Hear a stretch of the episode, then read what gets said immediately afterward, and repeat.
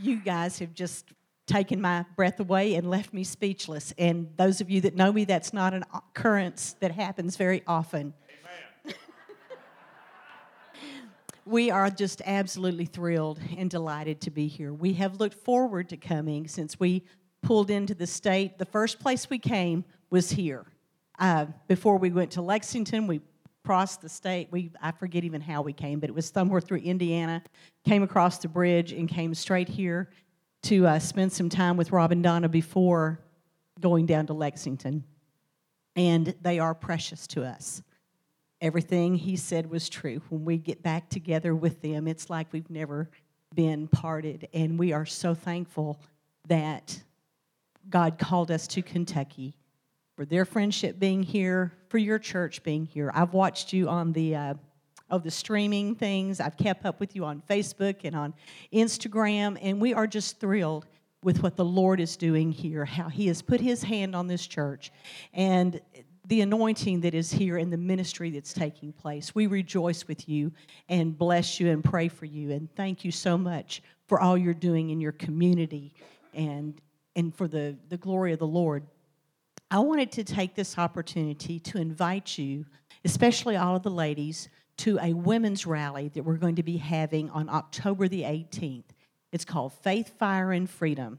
We have Pastor Rhea Roscoe that's coming, and this is hosted by the general, uh, the general executive committee wives. They're coming. It's a big thing. It's not just our state, but it's the states that are surrounding us. But I want to fill our tabernacle up with Kentucky women so that everybody else has to stand around or that we have to pull chairs out for them. I want to fill that tabernacle up with our Kentucky women. And I am trusting the Lord that He is going to pour His Spirit out that night and do some wonderful things. There's just something special about it when women get together and they worship the Lord. And I am so looking forward to this on October the 18th. And it's just an hour. And I would love to have all of you come and be a part of that in that worship se- session. It's a starts at 7 o'clock. There's no charge, there's no registration. Just come and enjoy the presence of the Lord with us. Thank you all so much.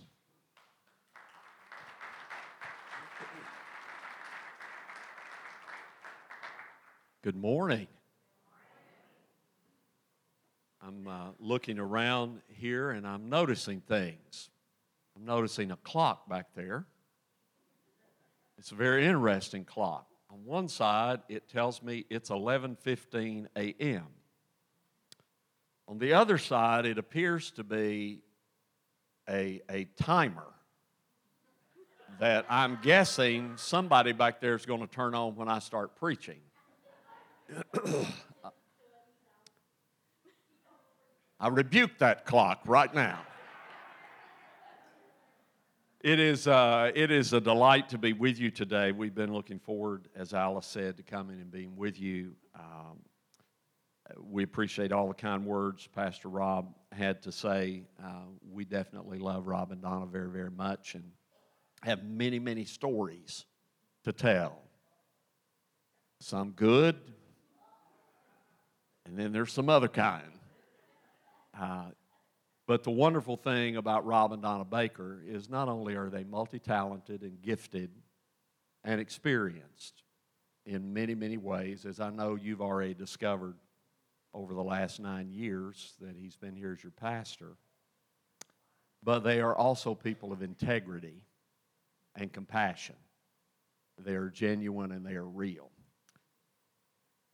I have seen a lot of people that are highly gifted and talented, can preach wonderfully, do incredible music, leap tall buildings with a single bound, but they don't live too good and they don't walk too straight. But I'm thankful that Rob and Donna Baker are people of integrity as well as giftedness and talent. And uh, I know that you love them very, very much. And and we honor them together. Could you just let your pastors know how much you love them, care about them?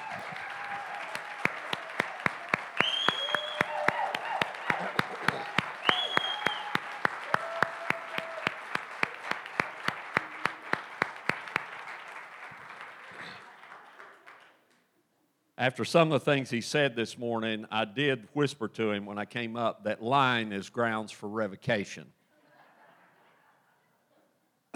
I want to share a song with you today um, that goes along with what I want to share from the Word.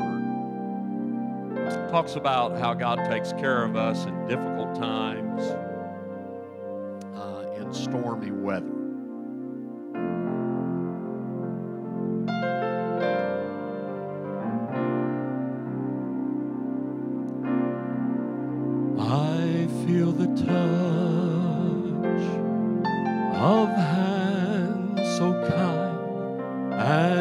Tender. They're leading me in the paths that I must walk. I'll have no fear, for Jesus, He walks beside me. And I am sheltered safe within the arms of God. So let the storms rage high, let the strong winds blow. Now they don't worry me, for I'm sheltered within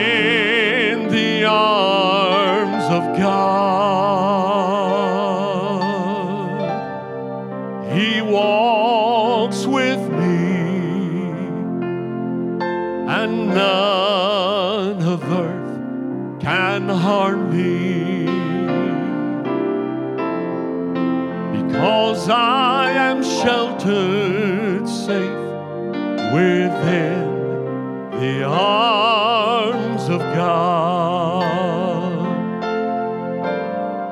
Soon I shall hear the call from the heaven's portals. Come home, my child. It's the last mile you must walk.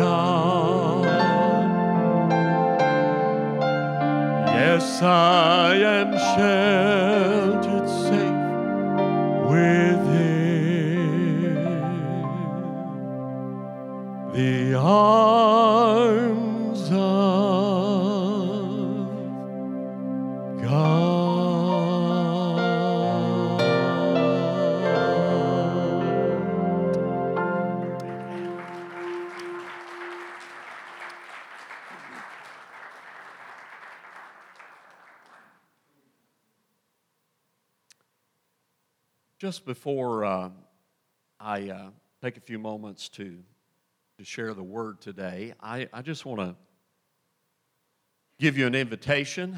Um Alice and I, for many, many years, have been blessed to lead lots of mission trips all around the world, take a lot of folks, a lot of places, and uh, do a lot of good for the kingdom.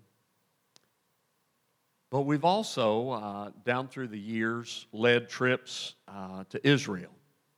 And this fall, uh, November 5 through 15, we're leading a trip to Israel from Kentucky.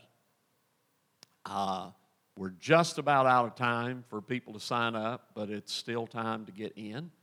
And uh, if you've ever wanted to go to Israel, dreamed about going to Israel, never been able to go to Israel, and would like to go to Israel, we'd love for you to go, go with us. Um, we've been many, many times and uh, love helping people experience the land of the Bible. Uh, we've got it priced out of Lexington, Cincinnati, and the price out of Cincinnati is also good, I, I believe, out of Louisville. They'll actually make connections for you in Louisville. Um, there's all kinds of things I could tell you. I could show you thousands of pictures. Uh, but the best thing I could say to you about the way going to Israel will impact you is you will never read the Bible the same way again. You will see it in pictures. When we take you to the valley of Elah, where David slew Goliath, and I get you out of the bus and I stand you in a dry creek bed, everybody will want to pick up five rocks to bring home. And I show you where the Philistines were and the Israelites were it's like you were there 3,000 years ago. When we get you in a boat on the Sea of Galilee, and I stop the boat in the middle of the lake, and we have a, a brief devotional service and a prayer service, all the stories that happened around that lake. In fact, I'm going to preach about one of those here in just a minute, will come to life for you. We've seen people bring their unsaved siblings, brothers and sisters, on these trips and there's something about that boat. They get saved on the boat, and then we take them to the Jordan River and baptize them. We had a Nazarene lady that went on a trip with us once when I was pastoring in Indianapolis, and uh, she and her Baptist neighbor, they, they saw our trip advertised somewhere, and, and they signed up, and they came to an informational meeting, orientation meeting. They didn't know we were Pentecostal. And when they first met us, they, they looked at one another and they thought, well, we're going we're gonna get our monies back. But they stayed through the meeting, and after the meeting, they, they told us later that, well, you all didn't seem too weird, so we went ahead and went anyway. Nazarene lady was very, very ill, and she got healed on the boat, miraculously healed. The Baptist lady, we're in the upper room, Rob, and uh, we're singing in there, great acoustics in there, and uh, singing Holy Spirit songs. And as we go out, that Baptist lady grabbed me by the arm. She said, I felt something in there while we were singing. We came back. She started coming to our church on Sunday night, went to her church Sunday morning, got filled with the Holy Ghost. uh, so I'm just telling you, these trips to Israel are life changing. Um, so if you're interested, if you've got any interest at all, I'm happy to talk with you after service. I'll be out there in the foyer. I've got a few applications. Like I said, time's just about run out uh, to sign up, but there's still time to get in, and we'd love to have uh, anyone here go with us uh, that would like to. Over the, the last um, 14, 15 years, we've seen some of the most uh, horrific natural disasters in the history of the United States or the world, uh, like Hurricane Katrina, devastating New Orleans and the Mississippi Gulf Coast, earthquake in Haiti, the tsunami that came through Japan. Who can forget those aerial pictures of the water just rolling in off the ocean? Horrible tornadoes, some of the worst tornadoes I can ever remember in my lifetime, like this one that destroyed a two mile wide swath of Joplin, Missouri. Earthquake in Nepal, we actually had a missions team over there one year before this earthquake happened. Uh, so this was very, very stirring to us when this happened. And then you've got all these other hurricanes like Irma and all of, uh, all of these hurricanes that have come through over the last few years New Jersey, Florida, as well as Southeast Texas.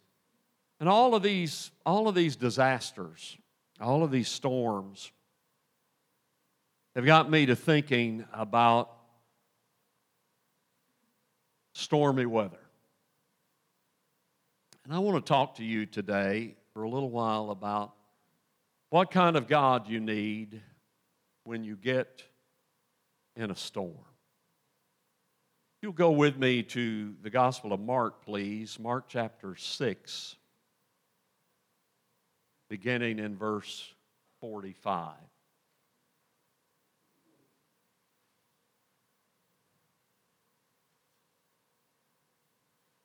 Mark 6, beginning in verse 45. The scripture says, immediately Jesus made his disciples get into the boat and go on ahead of him to Bethsaida while he dismissed the crowd. After leaving them, he went up on the mountainside to pray.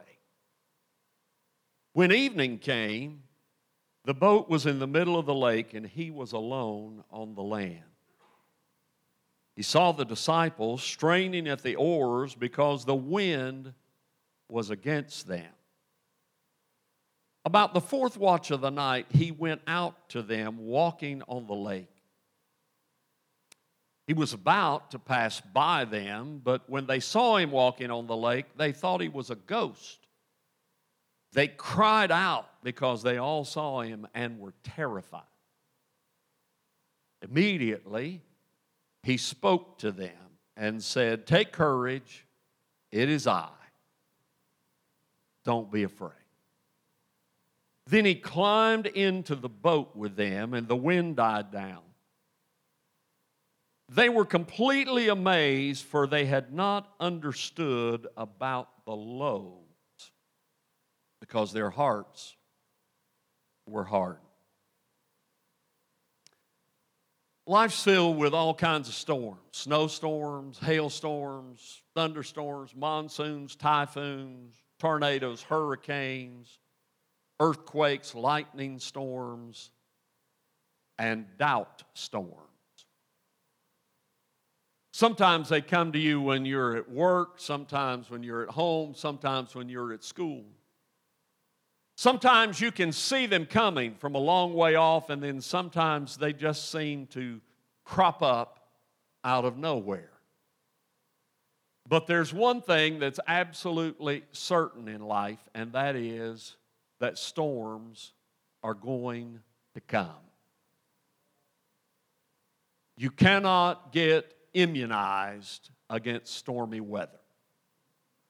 There's no place you can move that will allow you to avoid stormy weather. It's just part of living in the world we live in. So everybody has to learn how to deal with stormy weather. You've basically got two options. You could be you can be very David like in your optimism. In the face of the biggest Goliath of a storm, you just figure, hey, it's weather, can't do anything about it. It'll be over in a little while. We'll get through it like we've always got through it. Everything will be okay. Or you could tend to be a little pessimistic. Now, you know, my wife Alice is one of the cheeriest people you'll ever meet. I mean, she's always up, always kind. Everybody loves Alice. Everybody loves Alice. For 43 years, I've heard it. Everybody loves Alice. Everybody loves it. And it's right. She is. She's wonderful. And she's, she's upbeat and positive. But, you know, everybody don't live with Alice, but I do. And there has been a time or two in our lives when cheery, upbeat, optimistic Alice was a little different. In 1985, we moved to Oklahoma City to be the state youth director in Oklahoma. We moved from Washington State. I get the truck unloaded, get the TV set up first. You got to have your priorities in order, folks, you know. So I get the TV set up, and then I've got to leave on two weeks of home missions rallies all over Oklahoma. I'm going to be gone a week, come back a day or two, get fresh clothes, and go back out. So I'm gone out on these rallies, and I come back after being gone a week. Now, you know, I hope that she would meet me at the door with a smile on her face and give me a big kiss. But that's not what she did. When I opened the front door, she met me. And she took that pretty little index finger of hers and she poked it right in my nose and said, You see that closet right there? You see that closet? You see that coat closet right here in this foyer? We got to put a light in that closet. There's no light in that closet. And we need some pillows and blankets in that closet. Uh, and we need a radio, not just any kind of radio. We need a weather radio. And we got to have food in that closet. And we got to have bottled water in that closet. This is in the 80s. Nobody dreamed we'd be buying bottled water back then. I said, What in the world is wrong with you, woman? Uh, she said, The tornadoes are coming uh, and they're going to kill us. I said, What has got into you, Alice? I discovered the very first program that she watched on that television I hooked up was called Terrible Twisters. Anybody seen the movie Twister? There's a weatherman in that movie named Gary England. He's the guy that did this documentary. And so from then on, for almost five years that we lived there, every time the bottom of the screen went beep, beep, beep, Alice threw me, uh, our little girl, uh, and before long, our baby boy in this little coat closet. I never did put a light in it. Now, I wouldn't have minded being in, my, in that closet with my wife in the dark if she'd give me a little sugar, but sugar wasn't on the agenda. We're going to die. The tornadoes are coming. Now, you see, people like that, you're the thorn in the side of every pastor, Sunday school teacher that's ever existed because, you see, you people ask the hard questions. If God is really so good, why do I feel so bad? If God's word is really so clear, why do I get confused so easily? If we are really in the palm of the Father's hands uh, and He's got everything under control, uh, why do His people uh, have such gut wrenching, terrible, awful problems that they have to deal with? Tough questions.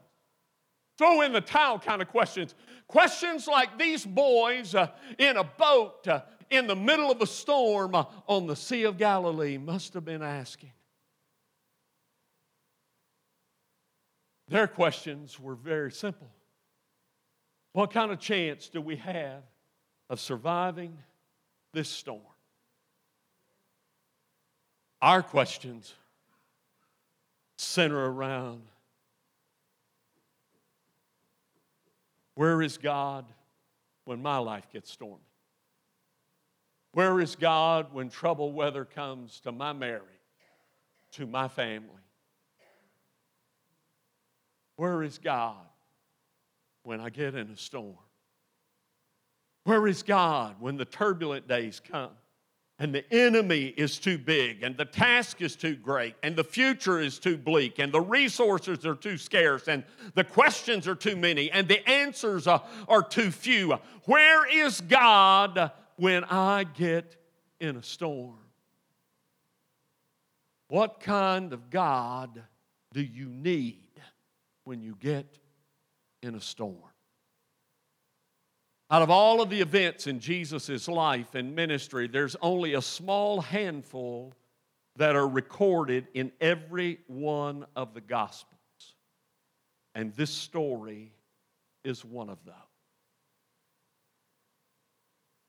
This story teaches us that when you get in a storm, you better make sure that you have a God who can see you even when you can't see him.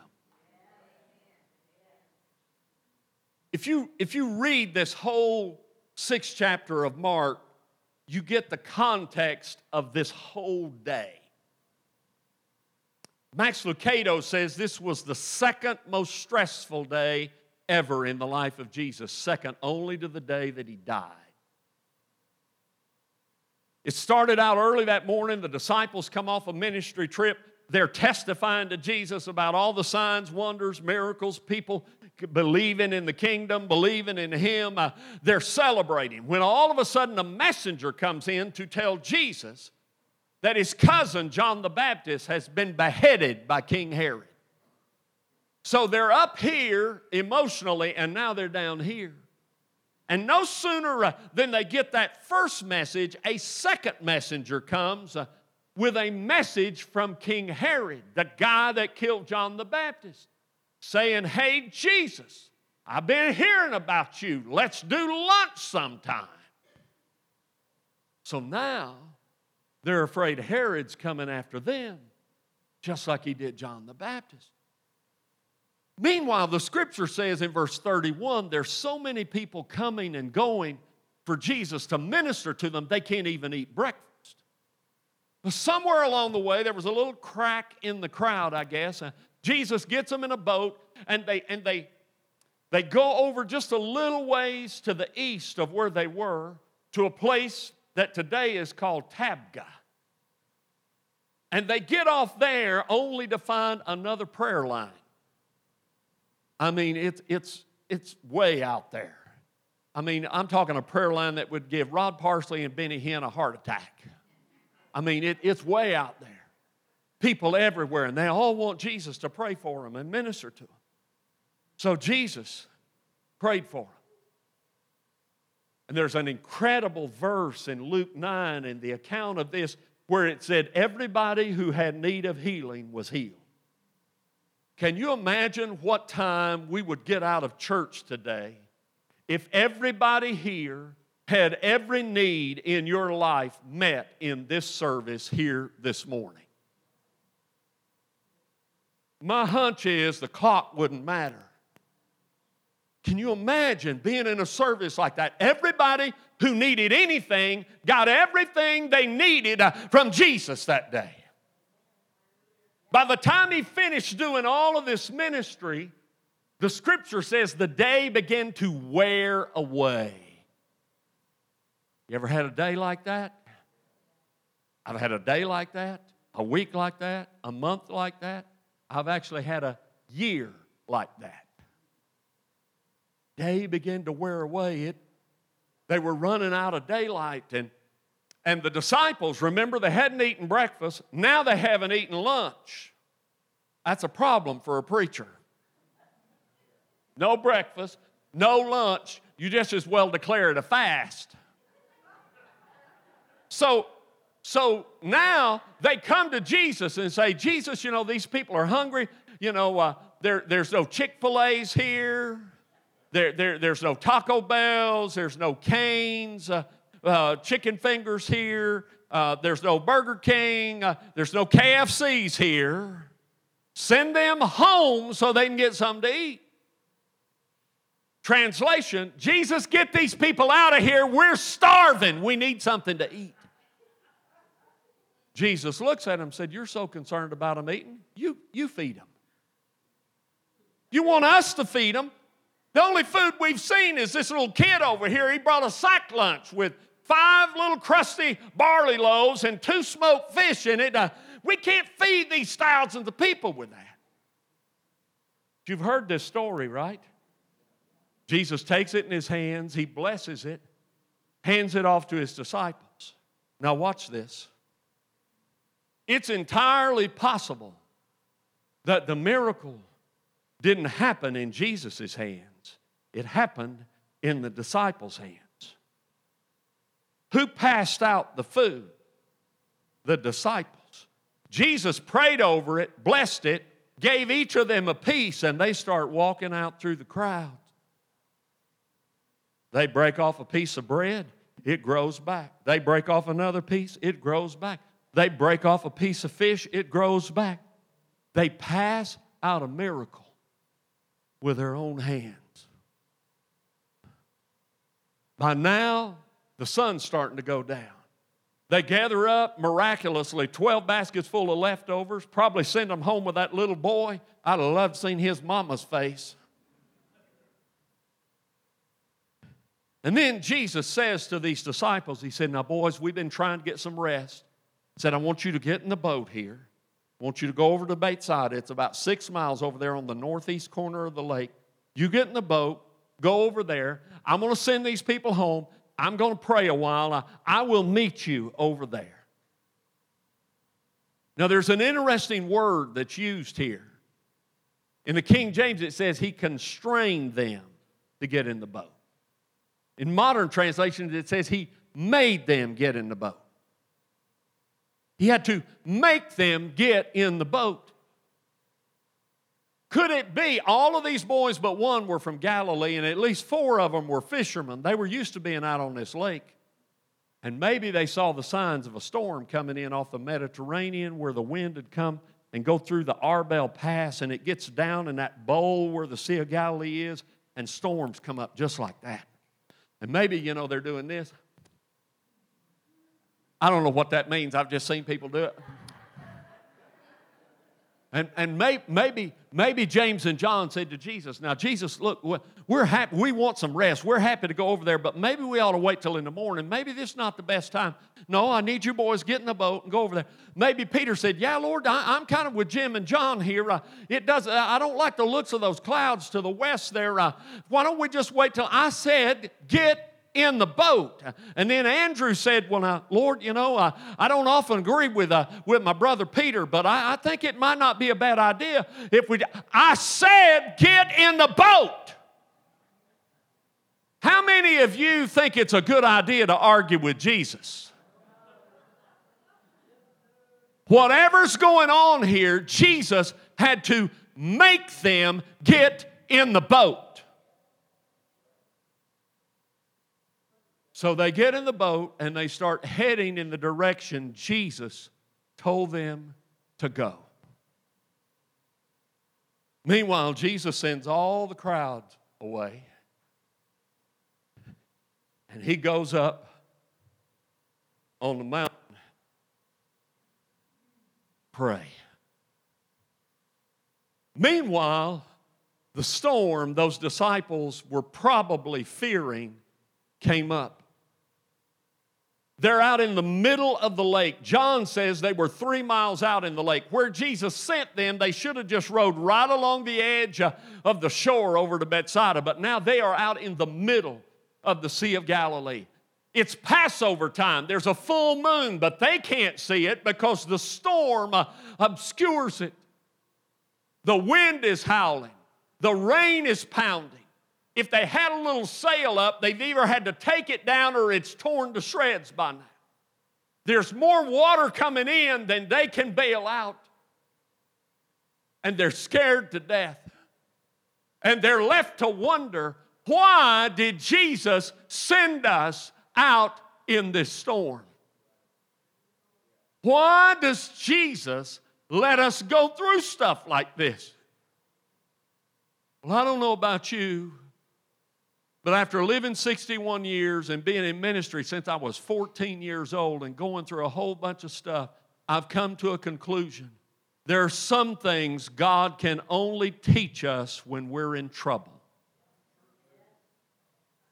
There are some things that we will only learn when we are made to learn them. Our faith has to be stretched in order for it to develop and deepen and mature. So here's these disciples. Do you see where they're at?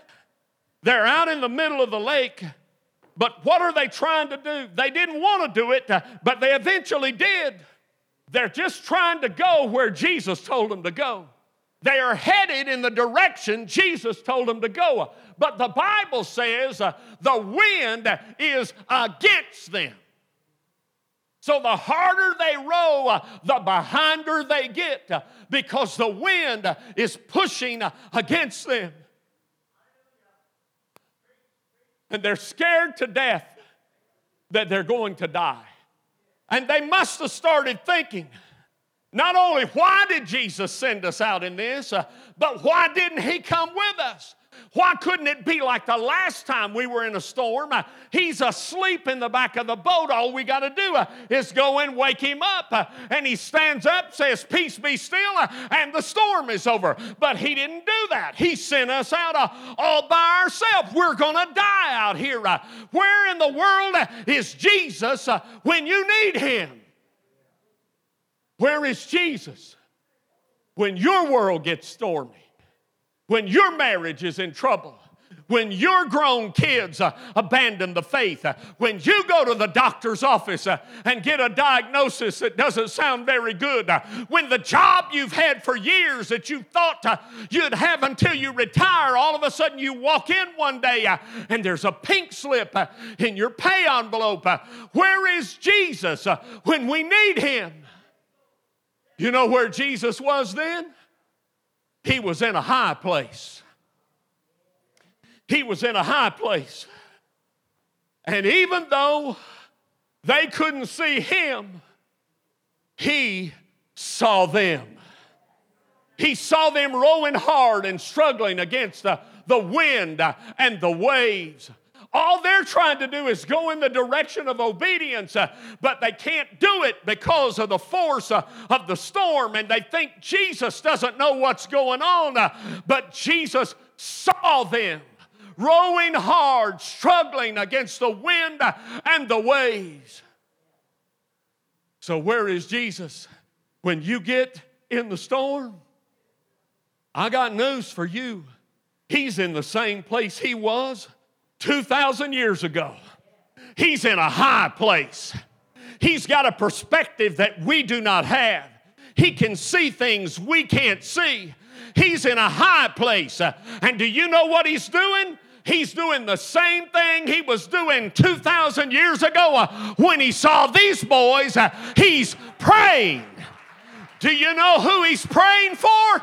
He's praying for you and you and you because Romans 8:34 says Christ who died and is risen again is now at the right hand of the Father making intercession for us.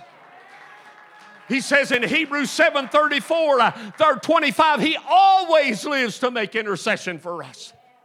It says in Hebrews 4:15, we have a high priest uh, that can be touched uh, with the struggles and the pains and the infirmities that we experience in life uh, because he's been through all of it. He understands, and therefore we can enter boldly into the throne of grace where we obtain mercy and help in time of need. When you get in a storm, you better make sure you've got a God who can see you even when you can't see Him. But you see, He, he not only sees us in the storm, He also comes to us in the storm. You better make sure you got a God who knows when to show up. Yeah. Now, I will confess to you a frustration I have with God, and He and I have had many conversations about this, and He always wins. I wish God would consult my calendar. Have you ever noticed trouble never comes at a convenient time? Pain never comes at a time when the welcome mat is out. Betrayal, denial is never a welcome guest in our life. It'd just be nice if, if we could just space some of this stuff out, God, and get, give us a little breathing room in between these things instead of, you know, we deal with this and then all of a sudden we finally get, get that work through and bam, we get hit again. Or even worse yet, uh, we start dealing with this, and before we get done with this, this gets stacked on it. Before we can deal with these two things, a third thing gets stacked on it, and before long, we feel like we're going to lose our mind. And our soul is crushed inside of us.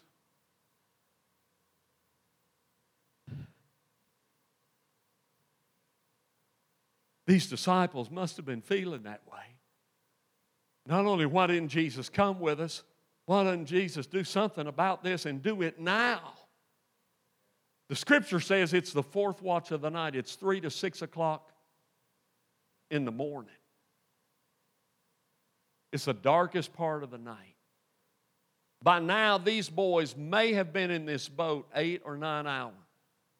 The implication is the storm came up pretty quick after they got out on the lake. So for hours, they've been fighting the storm. They've got to be exhausted. They've been running on adrenaline, and you can only do that so long before you, your system just starts shutting down. You know, when we get in these kind of places, all we're trying to do is go where Jesus told us to go, right? That's all we're trying to do. Even though we didn't understand it, we may not like it, but, but He told us, and that's all that really matters. He said, Go this way, and that we're, we're just trying to go that way. And we get in the middle of all this.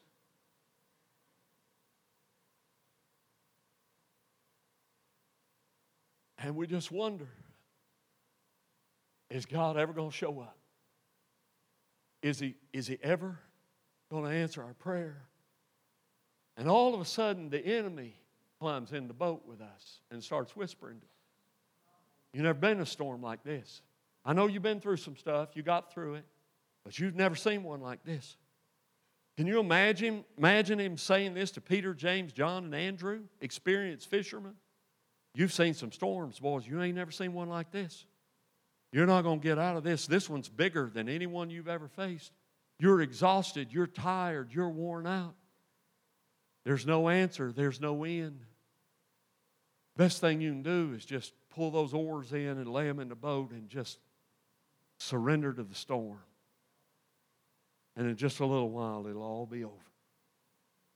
It'll all be over.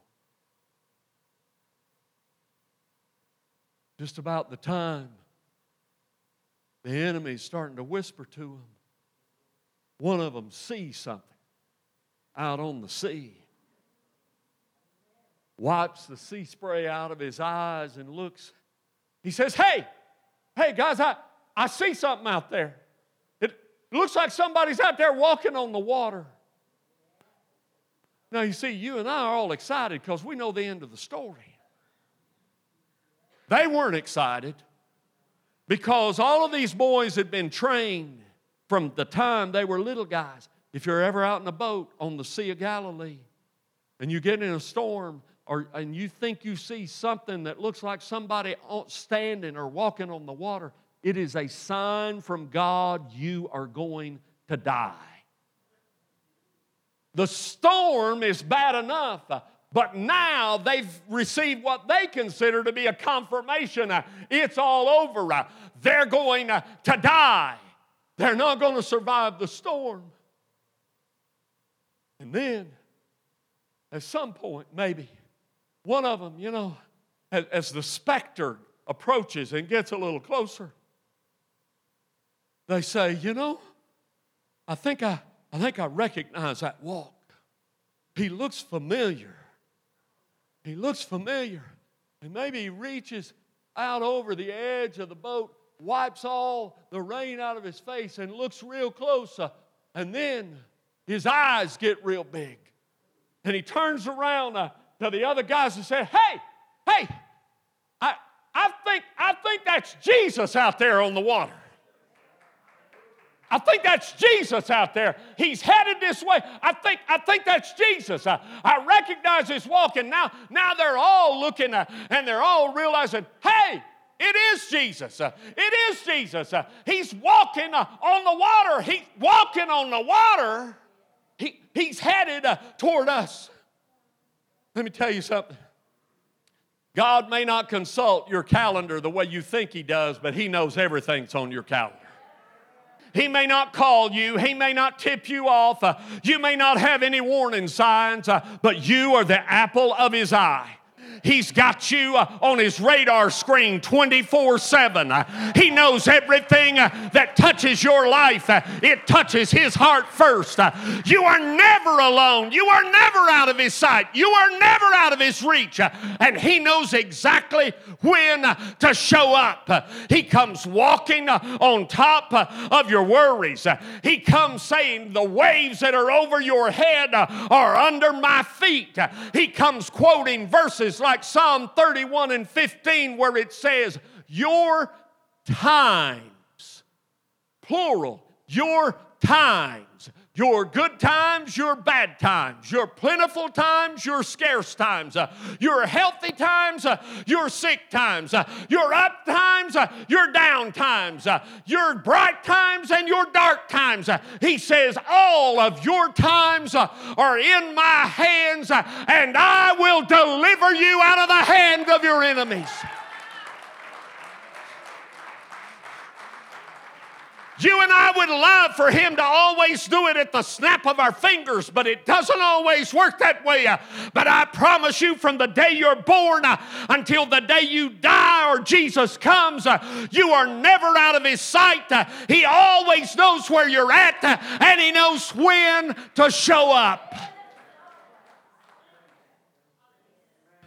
There's one more very important thing. I'm so glad I'm so glad He sees us even when we can't see Him. And I'm glad He knows when to show up. And I, I've seen it happen over and over and over and over and over and over again. But I'm also glad that until, until I get out of the storm, I serve a God who is able to take the storm out of me and you even before he takes us out of the storm. Do you see? Do you see here where the scripture says when they first saw the specter, the ghost? You see the words that the scripture says they cried out because they all saw him and were terrified. This word for cried out means a deep throated shriek of horror. I mean, a blood curdling scream. And this word, terrify, it's a Greek word. It called, we would pronounce it tarasso. Tarasso. It means extreme inward commotion. Come here, my friend. You got any back problems? You do? No? You like roller coasters? You do? You ever seen one you wouldn't ride? The spinny upside down kind. Okay, so we're not going to ride that. We, we, we, but we'll, you, you like the ones that go like this and like this and like this. Jesus, heal his mind, Lord. Let's, let's say my good friend Rob and I decide to go to Kentucky Kingdom or over to Cedar Point or, or down to Dollywood or I take him out to California, you know, to some of them big roller coasters out there. Now, I don't, I don't do roller coasters. Did you call your overseer a sissy? I did. I don't do that. Now, my wife, she'll write anything, but not me. But let's say, let's just say I get the faith up and we go do it. And we get there, we are the first people through the gate, and we head straight to the meanest, baddest roller coaster in the whole place. And we are the first people on. We get in the front car. Well, you and I might not fit in both that front car. We might have to get yeah, you know it's true. So, anyway, we get right in front and we get to ride in that roller coaster. You ready to go? All right, so we ride the roller coaster and we go down and we go around and we go up and we go down and we get back and we say, Don't step on my foot now. And then Then we say, let's do it again. And so we get, we just stay on it. And we do this, we do this all day long. We were the first person on it. Yeah, I know what you just did. We were the first person on it and the last people off it. When Charles and Rob get off that roller coaster, we will have tarasso.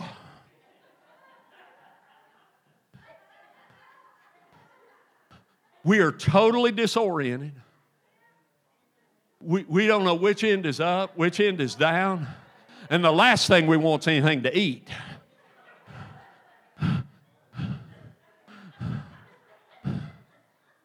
Sit down. You're an uncooperative person.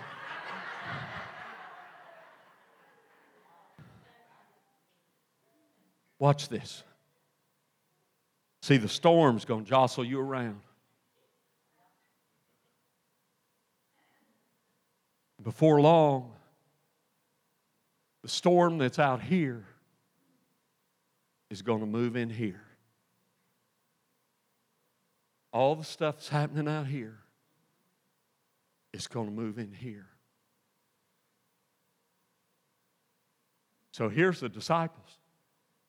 They've seen Jesus, they've recognized him, they identify with him.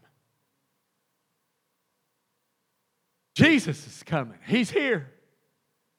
Has the storm stopped? No. Jesus not only comes, he speaks. He says to them, Cheer up! It's me. Don't be afraid. Cheer up. I'm here. Don't be afraid. I ask you the question Where is Jesus when he says these words? Is he in the boat? No. Has the storm stopped? No. Jesus. I believe there's a little Texan in Jesus. I think he just lassoed a wave, is riding it like a bucking bronco. Says, Cheer up, boys. I'm here. Don't be afraid. Jesus speaks not to the storm in this case, but in the storm. And while the waves are still rolling and the weight and the lightning still crashing and flashing and, and, the, and the boat is almost sinking, Jesus speaks to them.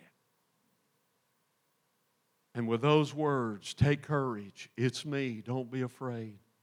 He reaches into their heart and he takes the storm out of them even before he takes them out of the storm.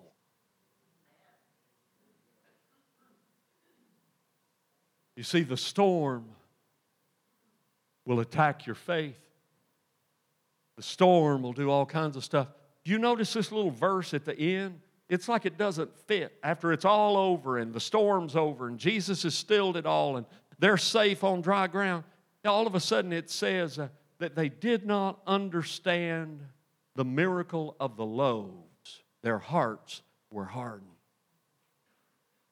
Twelve hours later, they passed out a miracle, one of the most incredible miracles Jesus ever did.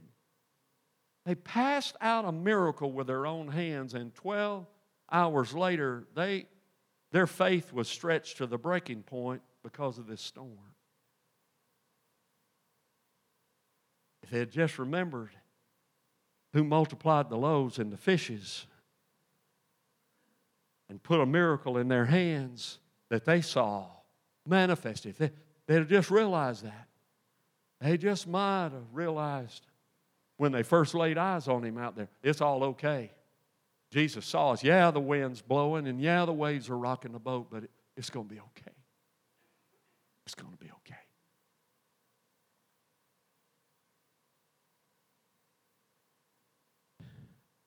I don't know what's going on in your life today. Maybe there's a storm raging in your life.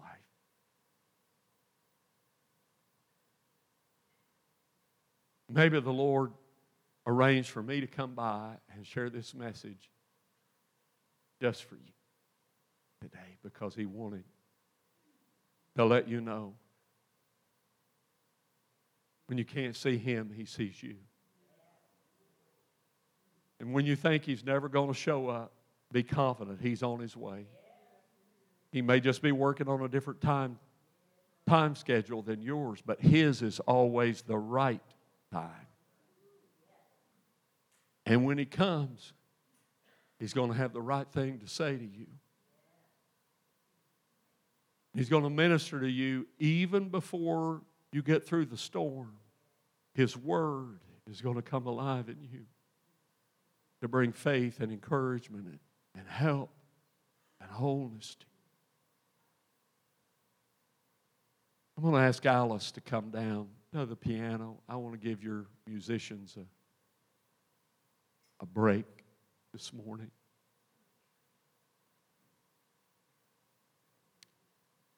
Sometimes people ask me if I miss pastoring. I confess to you, there's some things about pastoring I do not miss. Just like I can assure you, when I stop being an overseer, there's going to be several things I will not miss. And I'll tell you when I miss pastoring the most. It's on Sunday morning.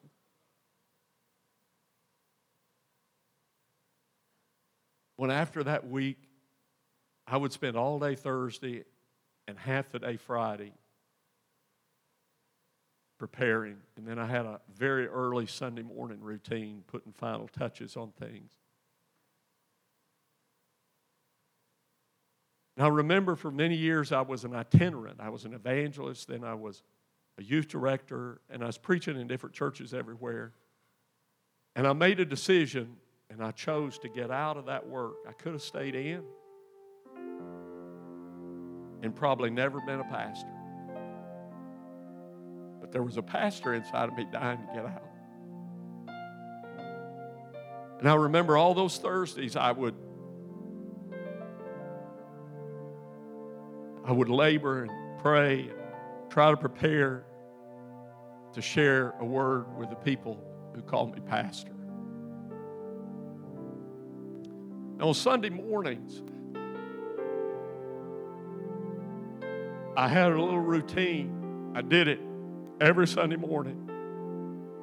I would sit in the floor of my study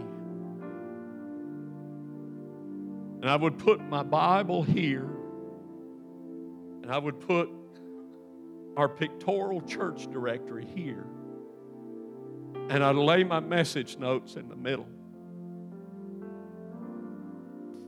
And I would pray. And I would ask the hope, I would ask God to allow the Holy Spirit to help me bring the people of God that I held in this hand and the Word of God I held in this hand into a life changing encounter with Him. I'm not your pastor. I don't know you like this man and this woman does. They know you intimately well. They know your hurts, your wounds, your challenges. But even they don't know everything, they don't see everything. But there's somebody up in a high place today who sees you knows exactly what's going on. He's coming to you. And He wants you to hear these words. He speaks to you from the storm. Take courage. It's me. Don't be afraid. You're not alone in this storm. I'm in it with you. I want you to stand with me, please. And I'm not sure what your custom is here to here at Spirit Life. I, you know, I don't know if you have elders or altar workers or whatever, but I'm just going to do this the way I feel led to do it. If you're here this morning and this message hits right where you are right now, you're in the middle of a storm, I don't care what it is. I just, I want to ask you, would you please, would you just step out of your seat and come down here with me? We want to pray together with you. Come on. Come on. If you're younger, if you're older, if you're a man, if you're a woman, if you're married, if you're single, come on.